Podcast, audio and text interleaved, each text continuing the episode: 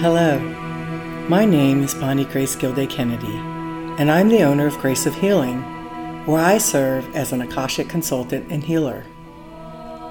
My intention for this podcast is to serve as an inspiration to you finding your own healing through self love. Together, we will spend time exploring topics that lead us to a deeper understanding of what self love is and what it looks like for each of us as individuals on our own journey. I am especially excited about interviewing inspiring guests whom have created great feats of healing for themselves through their own acts of self love.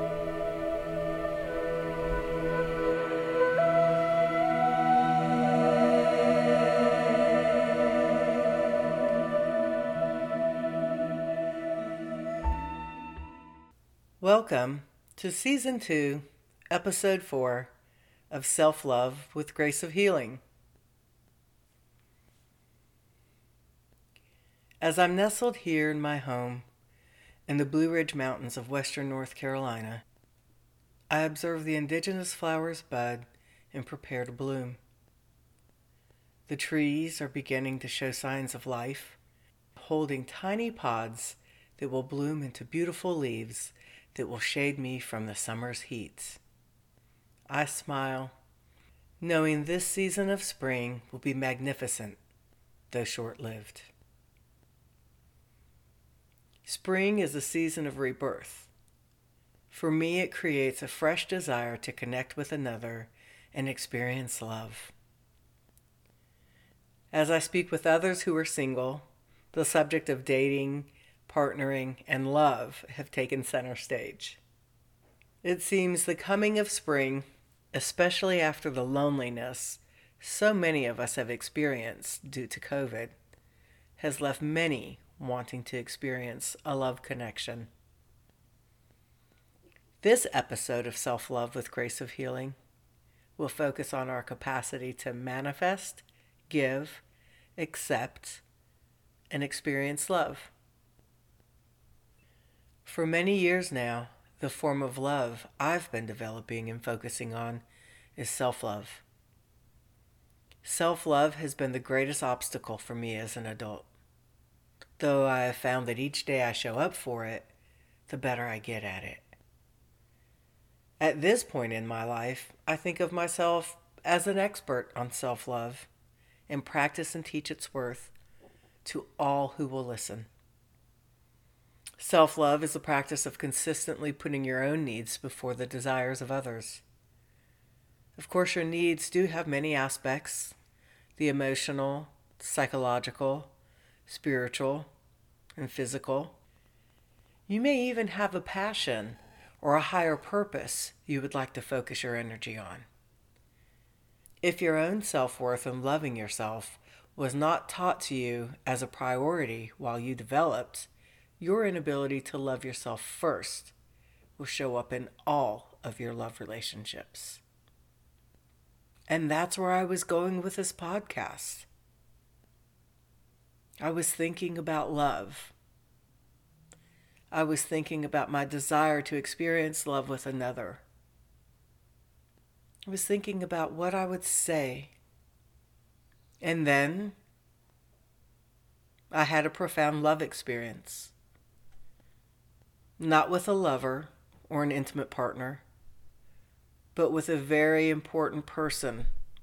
And though this doesn't follow the format that I had anticipated during the creation of this podcast, I do believe that all things are divinely timed to be exactly as they should be in each moment when we allow that to be true for our lives. The experience I had is focused on my relationship with myself, my mother, and my place in the world. Here's a little bit about my mother. My mother's from Rochester, New York, and was raised by many women, one at a time. Her mother didn't want her and gave her up to her grandmother.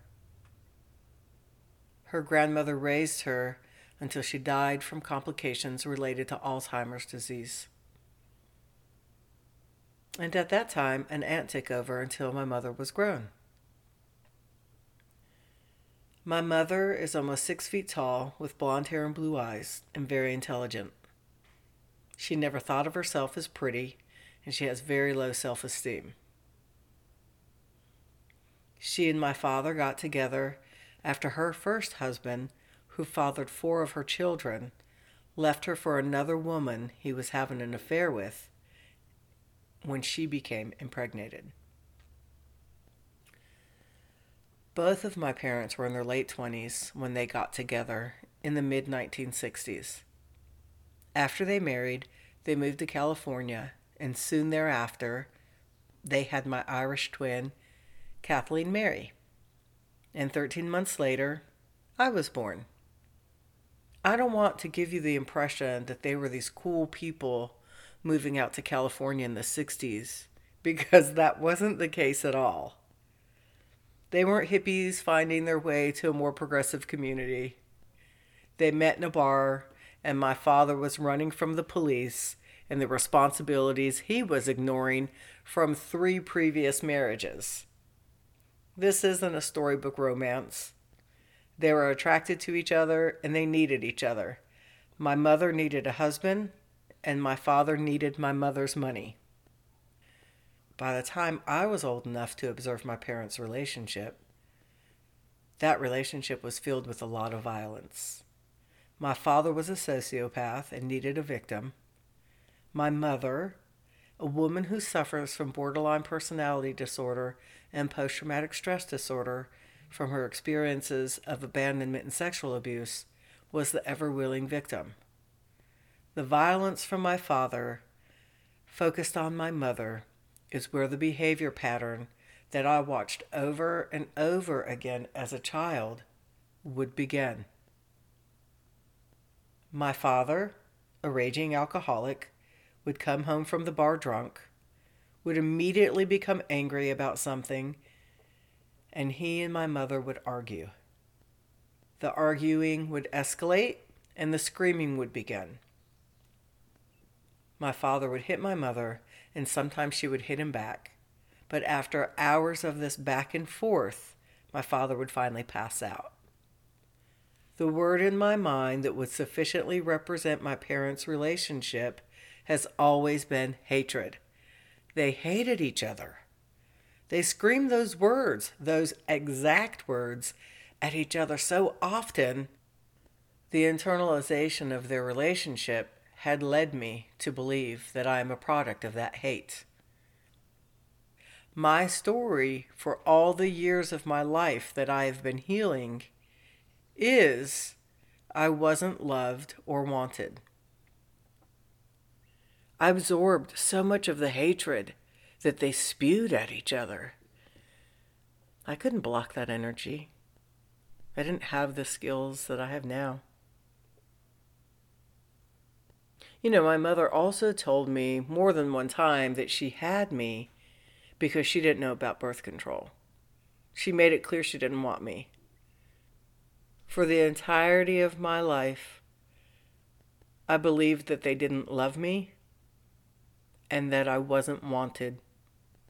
So, when about six weeks ago, while meditating, my father, who's been dead for more than two decades now, and now serves as a guide for my own spiritual development, came forward with a sad look on his face.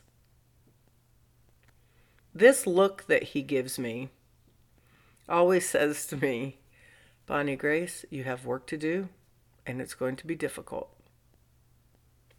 This is a look that I get from him a few times a year before I process a past experience and receive healing. He looked at me and I looked at him as he shook his head. He was trying to tell me something. At that moment, I had no idea where things were going. And I just asked him what I need to know. So imagine this my abuser, who harmed me more than any other, now serves as a guide to my own healing, and he is telling me something is wrong. It may be possible he's trying to tell me that I've interpreted something incorrectly. I wait, and he takes me by the hand. I haven't any idea how long this journey in the physical world takes, but here's how it goes. He takes me back to the bar where my parents meet. He shows me the relationship at the beginning. He's very handsome, and my mother finds him irresistible. They begin a relationship that's filled with passion, and my mother loves the idea of being loved and in love. The relationship continues to progress. He shows me her and her four children packing up the car to go on a trip with him. It looked as each of them were excited and having fun. It was the trip they would be taking out west to California. The trip was full of places neither of them had gone, and it was a great adventure for each of them. He showed me the past in a way that made their connection real. They, like others, had a real connection that included everything every relationship I've ever had included and it was news to me. The idea that there was love between them was astonishing to me. I just continued to watch them. I processed those experiences with him. Then he took me to some of the horrible times that I do remember. The time he ran my mother over with his car, the time she hit him over the head with an iron skillet, a vision of me hiding under my covers as their screaming got closer and louder. I felt the fear in my physical body that I felt during those times. He hid nothing from me. He wasn't trying to prove anything to me, to make himself look better. We are way past that. He's never denied who he was in this life. That is what makes me feel safe with him during these journeys. It was all there for me to see, and it was all true. But the next thing he showed me was based on some of the most difficult experiences I had. These experiences were when they would leave each other, which would happen every few months. After the especially difficult fights, they would separate and we would begin to set up a new life with my mother. And then they would get right back together again. Same pattern, same pain. All of the abandonment feelings cycled through my body over and over again as I watched this. I said to my father, I know about this. These experiences were horrible. I never knew where I would be from day to day, and I never felt safe. He apologized. He sat with me, and I processed those experiences. When I was done, he said it would benefit me to know what was happening. He wanted to be clear with me that the reason they kept coming back together was because they loved each other. They didn't know how to live without each other. They were both so sick and damaged that they couldn't figure out how to be with each other. But that they loved each other. He wanted me to be clear that I was born because they had loved each other. I sat with him for an undetermined amount of time. I came away from the experience knowing that they loved each other, just as I have loved someone I can't be with. My father helped me understand the relationship differently. I am so grateful for the healing I received because I have the relationship that I do have with him now. I express my love to him, and I brought myself back to the physical world. I had a lot to think about. My idea of how I came into this world was just completely changed. And it took some time to process that. Later that day, I called my mother. I shared my experience with her.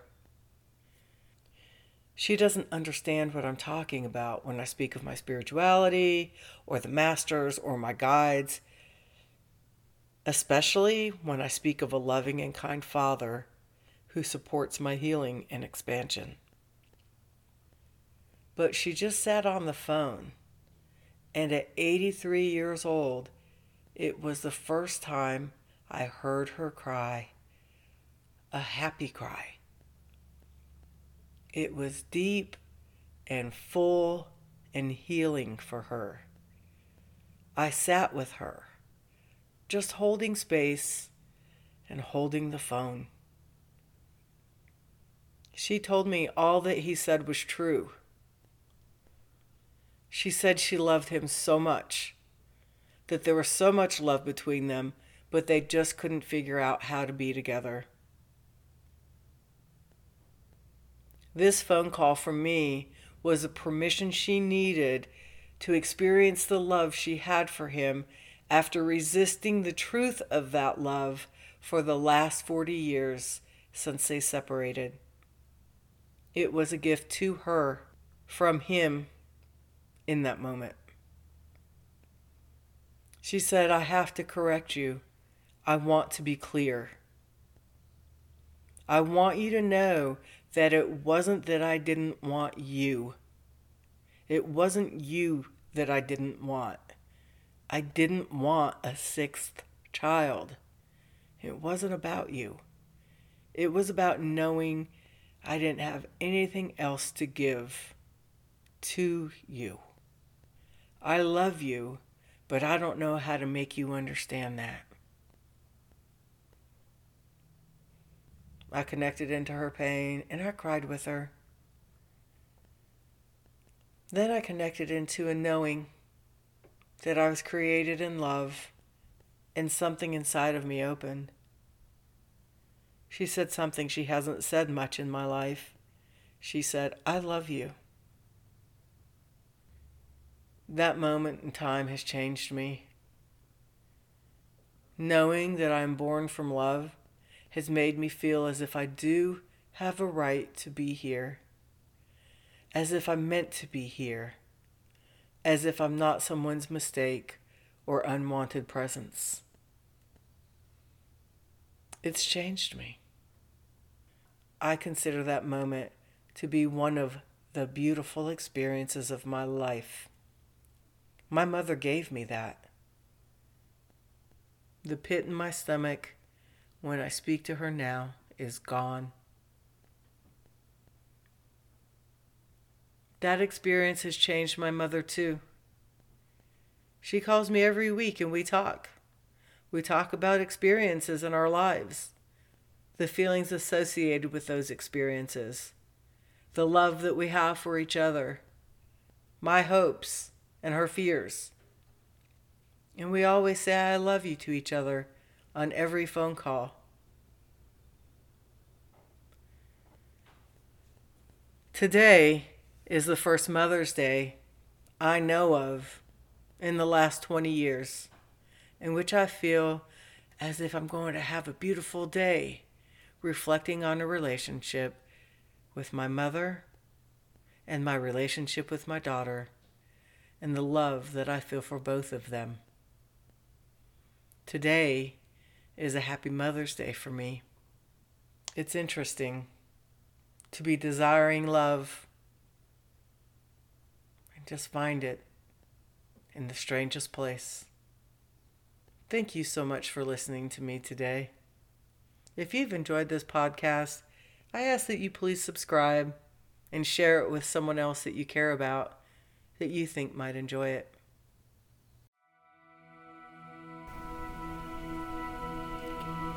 For more information on self love, the Akashic Masters, or this podcast, you can go to www.graceofhealingnc.com. Audio and music production is by Linda Go. To connect with her, you can go to kamalacove.org.